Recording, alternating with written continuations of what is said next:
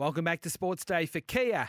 Epic has arrived, the all-electric Kia EV9, and Maccas get the McRib and new McRib Deluxe now at Maccas. Time to talk AFL football because we're joined by one of Carlton's favourite players and a veteran now, Sam Docherty. He joins us on Sportsday. Sam, thanks very much for your time. Thanks, fellas. Veterans, it's calling me a bit old, isn't it, these days? Well, I think that's probably fair to say you're a veteran now, isn't it? No, it is. It is. I'm 30 now, so I don't have a leg to stand on anymore. No, that's right. What's it like for you coming back to pre-season a bit later than normal because you guys had that great run through September last year? Does it feel different? A little bit. Usually by this stage of sort of the year, we've done 4 or 5 weeks pre-season and gearing into like the last week of training after a massive block, but us older boys, we went back a week earlier, but most of us went back a week earlier than what we were supposed to, but sort of only got a 3-week block before Christmas and then back on break. So it's been different.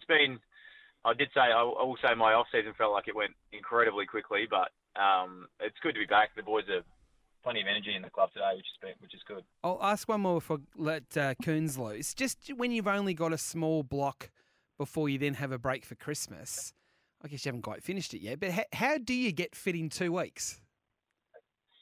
Well, the football's not about when you get back to training. There's a fair stint that you do before you get back. It's almost pre-season for pre-season in a way. Yep. And probably not so much the demand, I would say, of players is that you come back ready to train. Early in my career, it's probably just come back in good condition, good running condition, whereas today it's sort of, you got to make sure that you're ready to go from your change of direction, your speed, and everything, so that when you come back training, we're not wasting any time. So, luckily, the boys have looked after themselves really well in their off season. So it's we've been training pretty hard over this last couple of weeks before we go away again. So, what's the feeling like now, given that there is a heavy weight of expectation on your footy club leading into 2024? What's the message been like from the coach and the vibe, knowing that you are a much improved team and everyone rates you really highly now? The first couple of weeks, is there a level now of expectation that has gone up in your training and the messaging from the coach? I think more broadly, I think as a footy club, we sort of know exactly who we are and what makes us a good footy side. And I guess there's a fair sense of doubling down on that. But we also learnt that our footy last year didn't stack up completely to the highest level we needed it to. So we've got a bit of work to do. So there's probably the element of being hungry to make that game within the group, and then obviously understanding that we can't lose sight of what makes us a good footy side. And I guess last year, as turbulent as it was, taught us some great lessons in probably our identity of the group, of what we need to produce regularly to put us in games. And then hopefully over the break, we can develop some of the parts that really hurt us last year. Yeah, and you always need to be improving. Teams need to tinker with things, game plan and such. But I suppose given that everything worked so well this year and you got everything right in the back end of the season, will it be a similar, if not exact, sort of style that you'll play this year, or will there be a couple of things that you'll work on over the summer? Well, I think there's elements of both, Coons. I think that, as I said, that we don't want to lose what makes us a good footy side. Like we're a tough, contested brand team that wants teams to come with us for four quarters, but there's elements of their... You get some of the stats, and there are bits of our game that need improving. If we want to take the next step, and obviously we fell short this year, and if we wanted to do that, there are elements of our defensive brand that we need to tinker with to be able to make sure that we're more sustainable. But I think there's, as you said, there's everyone's looking for small sort of gains to change, but I don't think we'll be changing a whole heap. We're just trying to tinker with a few areas of our game. What about a couple of players that you mentioned that everyone now comes back in really good shape, because you can't have your 6 or 8 weeks break and not stay really fit. Back in my day, you could probably get away with it, but not now. So everyone's come back really fit, but is there a couple of younger guys or maybe sort of those fringe players that are looking really good that could help you make that difference and break their way into the side or go to another level next year? I have admittingly been in a bit of rehab, so I'm sort of been in and out of training at the moment, just coming back from toe surgery. But we've got some elite runners at the footy club, so your eyes almost certainly go to those guys. Matty Cottrell's always leading the running. Obviously played a pretty significant role with us last year. Jackson Binn's another one that's an elite runner. So those guys tend to look absolute A grade when we first get back. So they're flying as usual at the moment. But they've seen some nice things from some of the draftee boys. They look like they're going to add some sort of dash and skill to our side. So it's exciting. As I said, it's a nice thing to come back and not have guys that are standing out completely, because it means that the majority of your squad's come back in good condition and is training really well. So I feel like we're in a good spot at the moment. It wasn't too dramatic a trade period for you, but you did bring in a couple of players, one from the Gold Coast Suns, Elijah Hollands, and also an old teammate of mine in Razio Fantasia, who just hasn't been able to get on the park over the last couple of seasons. Just tell us how those two have fitted in.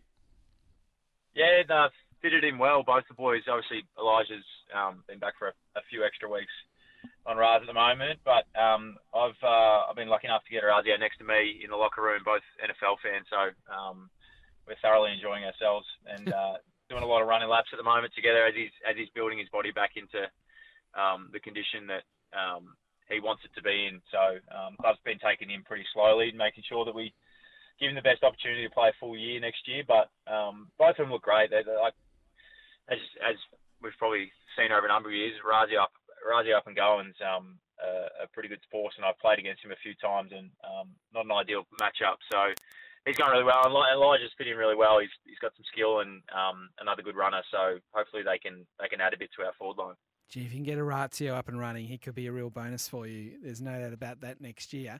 I'm just looking back, Sam. It doesn't feel like that long ago you went on that amazing run that went through the final series.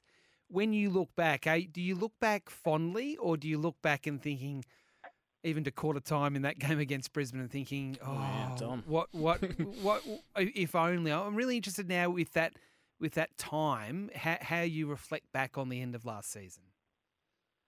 I can't go past. I'm more proud of the whole footy club over the back. It's probably the whole of last year, really.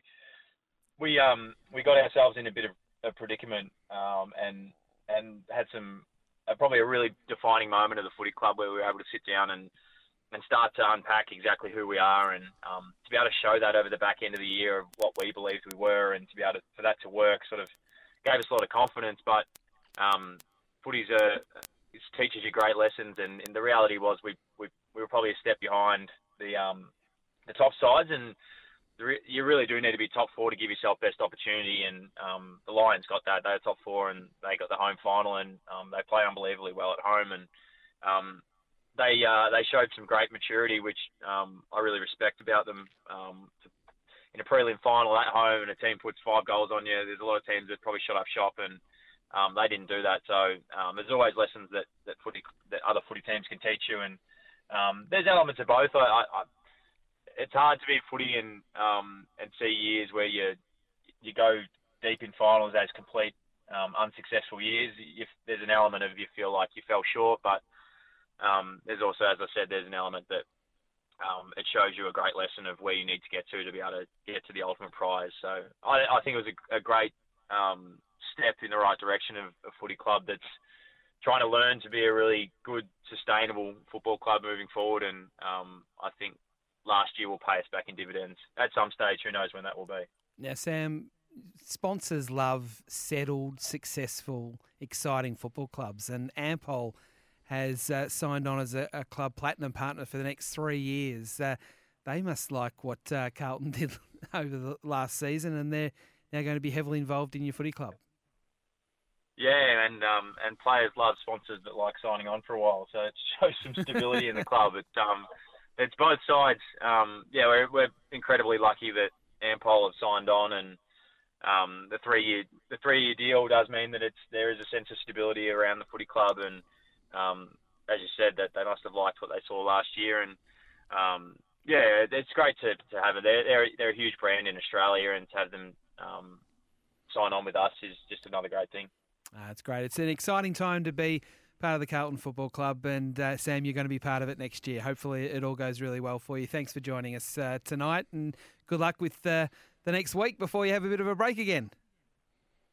Thanks, boys. Thanks for having me on. Sam Docherty, Carlton star, joining us, not veteran, Carlton star, joining us on Sportsday on this Monday night. Now, some of our listeners now are heading off to the Big Bash, but for everybody else, you can keep listening to Sportsday on the SEN app. More after this.